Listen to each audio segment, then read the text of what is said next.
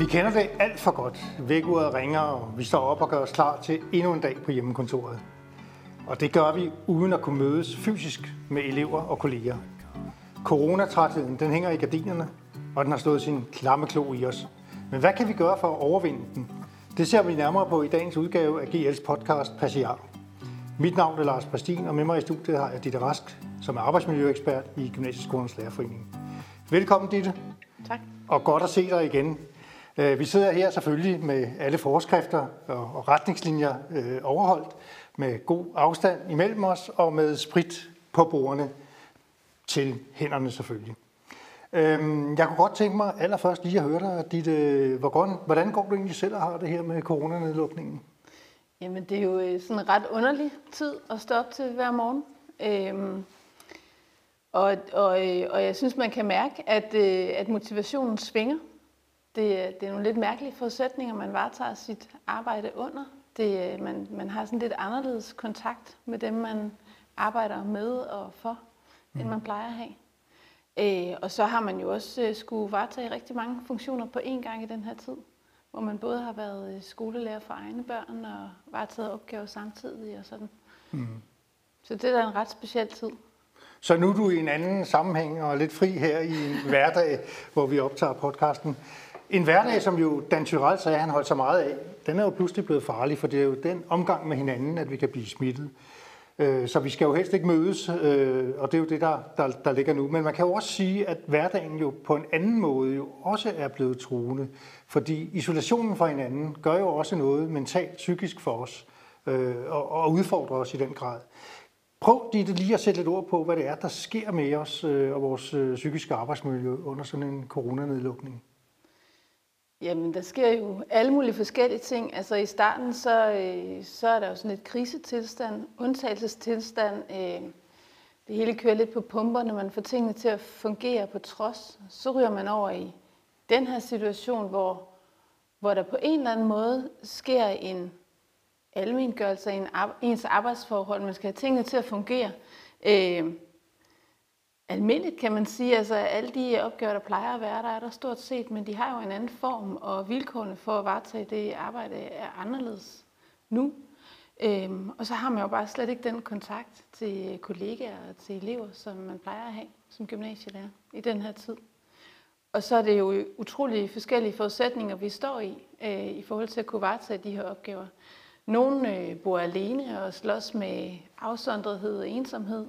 Øh, andre øh, sidder måske lidt tæt derhjemme med, med både børn og ægtefælle, og skal få pladsen til at række, øh, samtidig med, at man skal undervise eleverne. Så det er rigtig forskellige forudsætninger, vi har, og vi har det også ret forskelligt i forhold til, hvor nervøse vi er for den her situation. Er vi selv sårbare? Kender vi nogen, der er sårbare og særligt udsatte for at blive smittet med corona? Eller hvis man bliver smittet med det. Øhm, men jeg tror noget af det, som, som vi har til fælles, øh, er jo, at nogle af de arbejdsmiljøproblematikker, vi kender fra dagligdagen, øh, faktisk stadigvæk findes i vores arbejde, men de antager en anden form lige nu. Så det er for eksempel de høje følelsesmæssige krav, grænseløsheden i arbejdet, øh, den risiko, der kan være for konflikter i vores øh, arbejdsliv mm. osv. Det er jo mange ting, som man bliver bombarderet med under helt andre og anderledes forhold. Men man siger også, at mennesket er meget tilpasningsdygtigt. Øhm, hvis du skulle sådan prøve at give et bud på, hvad er det, der egentlig skal? Altså, hvor længe kan vi som, som, som, som, som lærer, som, som, som mennesker, holde til den her fuldstændig anderledes øh, hverdag og virkelighed? Altså, hvornår øh, skal vi tilbage til en normal tilværelse, før at vi ikke er så influeret af alt det her, så, så det har lidt langsigtede konsekvenser for os? Jamen altså, det, det er faktisk meget, meget svært at svare på. Øh, jeg tror også, det er lidt forskelligt for os. Men det er rigtigt, vi tilpasser os jo. Og der sker jo også en eller anden form for accept af tingens tilstand, og man finder en form på sit hjemmearbejde, som man i en eller anden grad får til at fungere. Øh, men, men det vil være løgn at sige, at det ikke allerede har nogle konsekvenser øh, at arbejde på den her måde. Og det tror jeg da, hvad kan man sige, at vi vil mærke mere og mere til efterhånden, som tiden går. Jeg kunne godt tænke mig så lige nu, øh, når du siger det her, det allerede har nogle konsekvenser. Altså ud fra de tilbagemeldinger, du får fra, fra gymnasielærer, hvad er det så, du ser som, som, som, som, som de store konsekvenser lige nu og her? Jamen, øh, jamen for eksempel så øh, de følelsesmæssige krav, man har i sit arbejde, de antager en ny form lige nu. Øh, det at skulle undervise virtuelt og køre en form for virtuel klasserumsledelse, er jo noget helt andet end at, end at være fysisk til stede sammen. Det er meget sværere at greje elevernes reaktioner, finde ud af, om man egentlig rammer plet med det, man siger, om de er med, om de forstår en. Det er sværere at give det der lille motiverende skub, som nogen måske skal have, eller give en ekstra besked til dem, der har brug for det. Og så har man simpelthen ikke den der sådan løbende, konkrete feedback jo i undervisningsrummet, som man også er vant til at have. Så det er en af de ting, der er meget anderledes. Og så har vi også lærere, som har oplevet, at øh, man med, med den her teknologi pludselig for eksempel kan optage en undervisningssituation øh, og bruge den på en ikke særlig hensigtsmæssig måde over for læreren. Så det er jo sådan nogle andre vilkår at stå i lige pludselig. Det kan jeg godt tænke mig lige at gribe fat i, når du siger det der med at optage en undervisningssituation og bruge den uhensigtsmæssigt over for læreren. Øh, kan du prøve at uddybe, hvad, hvad betyder det? Jamen det kan være elever, som øh, enten bruger optagefunktionen i, i det program, man arbejder i, eller med deres mobiltelefon optager lærerens undervisning. Og, øh, og så måske manipulere med det. Altså man kan sige, hvis man tager noget ud af en sammenhæng, kan en lærer jo komme til at fremstå helt anderledes, end hvis man havde set det i konteksten. Så det kan være en lærer, der pludselig kommer til at fremstå meget udskældende, eller meget firkantet, eller øh, sådan noget. Ikke mm. særlig tolerant, for eksempel. Øh, og, det, og det kan være svært at forsvare sig mod i den mm. her situation. Mm. Også. Men der er nogle, nogle, nogle, nogle, nogle, nogle klare retningslinjer for, altså, hvordan man må det, eller ikke må det. Ja, det er der. Ja. Det er der. Ja. Øhm, og der er også mange skoler efterhånden, der får lavet retningslinjer for det ja. og det bliver man også nødt til at gøre. Ja. ja. Så det er et arbejdsmiljøproblem, som der skal, skal håndteres i, i forhold til, til de konkrete sager. Jeg kunne godt tænke mig lige også at, at lige øh, vende mig mod øh, de nyhedsbreve, som, øh, som GL har udsendt øh, til, til medlemmerne i coronatiden, øh, hvor der øh, i et af dem, og jeg citerer, står, øh, at, at det er vigtigt at sikre, at samarbejdet med kolleger og ledelse kan udfolde sig på en måde, så det er muligt at varetage sine arbejdsopgaver. Øh, hvad, hvad, hvad ligger der mere kon- konkret i det? Jamen altså for det første, så får man jo behov for at få øh, defineret nogle samarbejdsrum i den her situation på en anden måde og på en ny måde, end mm. man er vant til.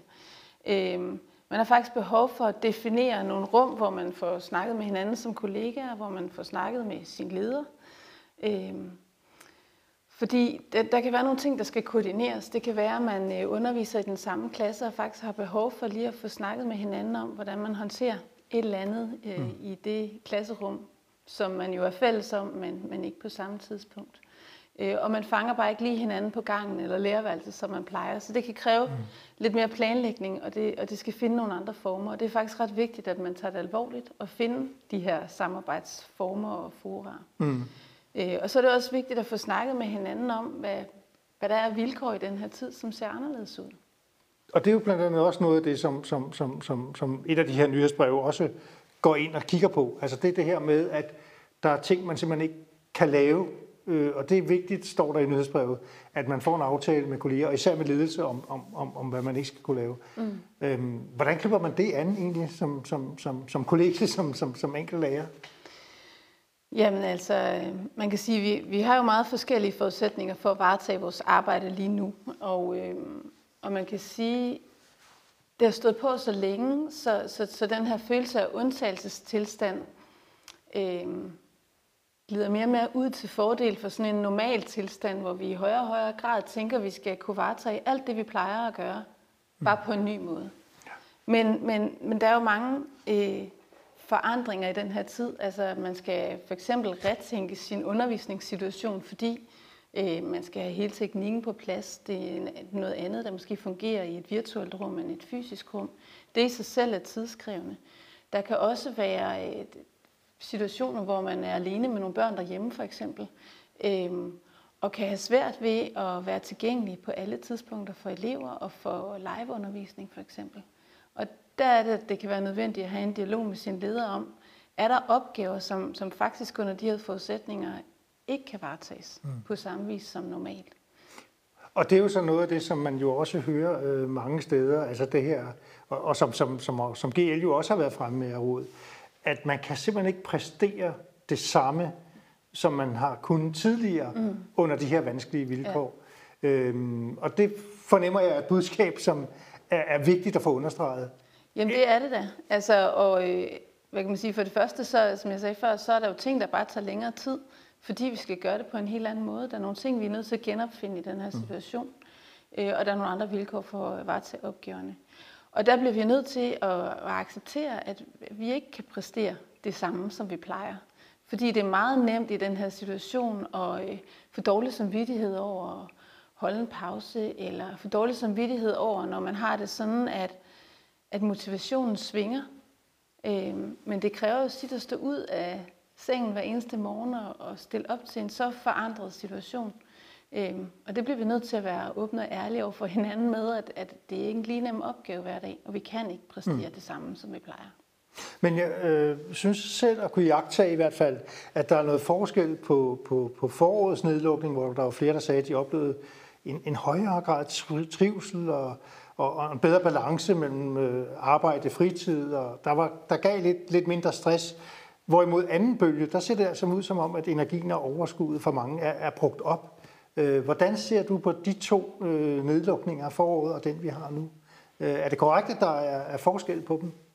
Jamen det tænker jeg, at der er øh, for de fleste. Altså hvad kan man sige, lige når man sådan lukker ned, så, øh, så er der jo den der undtagelsestilstand.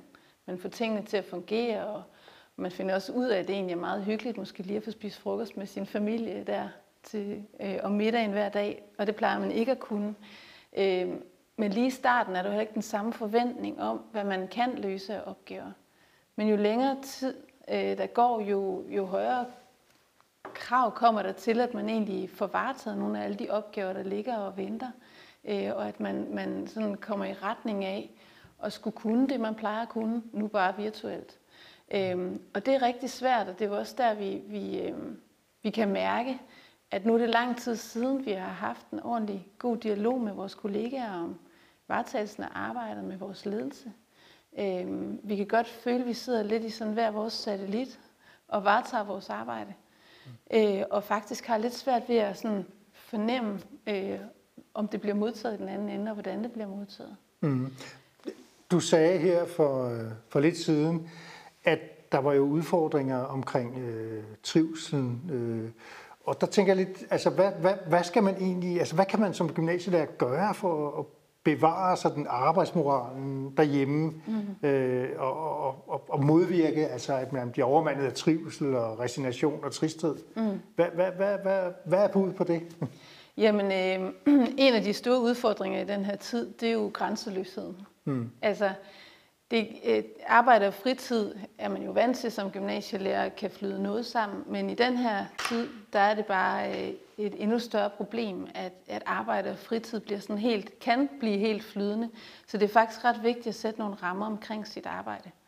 Øh, på flere forskellige måder. Både nogle tidsmæssige rammer, at man øh, laver nogle strukturer for sig selv. Hvornår er det, jeg arbejder? Hvornår er det, jeg holder pause? Hvornår stopper jeg med at arbejde?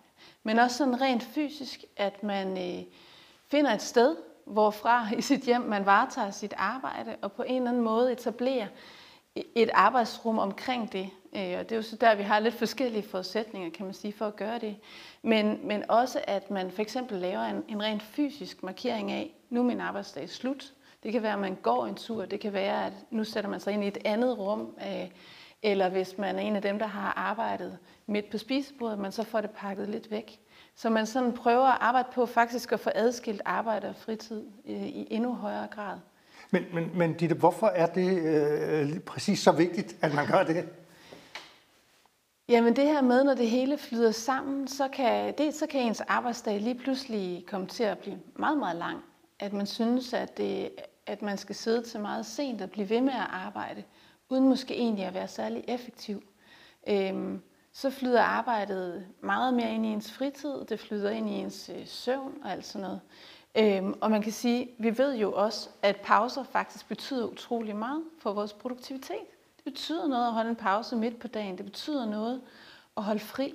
øh, om eftermiddagen, når vi er færdige med vores arbejde. Det betyder faktisk også noget for vores evne til at varetage arbejdsopgaverne. Så hvis det hele flyder sammen, og vi ikke giver os selv lov til at holde nogle pauser, og indimellem også være mindre produktive, så, så får vi sådan en underlig, diffus fornemmelse af dårlig samvittighed, og en følelse af ikke rigtig at nå noget, og alligevel hele tiden at have travlt. Mm. Øh, og det er i hvert fald ikke særlig godt for ens øh, motivation og trivsel i det lange løb. Så en god idé er simpelthen at, at skabe den der struktur, som ja. du taler om, ja, ja. i forhold til det. Hvad, hvad, hvilke andre øh, råd kunne du sådan give i forhold til, øh, til den enkelte, der sidder derhjemme og, og, og har svært med at få ja, strukturen? Der er du så kommet med nogle bud, men, men er der andet, du tænker på, kunne, kunne være en god idé at, at tage fat i? Jamen, så siger man jo altid sådan noget som motion er vigtigt. Altså, ja. øh, det er vigtigt faktisk at tillade sig selv at måske komme ud og gå en tur midt på dagen. Øh, det, kan man, det kan man godt sådan tænke, har jeg samvittighed til det, og det er man okay, og sådan. Men det kan være, det kan være godt givet ud mm. øh, for ens trivsel. Det kan også være vigtigt at øh, forsøge at holde fat i nogle kollegaer. At man øh, for eksempel aftaler at mødes med nogle kollegaer virtuelt, øh, eller at man ringer sammen og få gjort det jævnligt. Fordi det, der også kan ske, når der går så lang tid her, det er, at vi på en eller anden måde ryger mere og mere ind i hver vores boble, og faktisk øh, ikke får taget den kontakt til hinanden. Vi bliver sådan lidt vant til, at vi bare sidder hver for sig. Øh, og, og det betyder faktisk rigtig meget at få snakket med en kollega indimellem. Ja, øh, det læser man jo også mange steder, og hører det jo også fra, fra GL. Altså det her fællesskab øh, i lærerkollegiet, fællesskabet i kollegerne imellem, betyder rigtig meget øh, for, for trivselen. Men, men, men hvorfor er de sociale relationer i arbejdsfællesskabet så vigtige for os? Jamen det er jo der, vi, det er jo på den ene side der, vi kalibrerer vores indsats, kan man på en eller anden måde sige. Det er jo der, vi får sådan en eller anden lidt øh, løbende feedback i vores arbejde. Øh, det er også der, vi lige læser lidt af.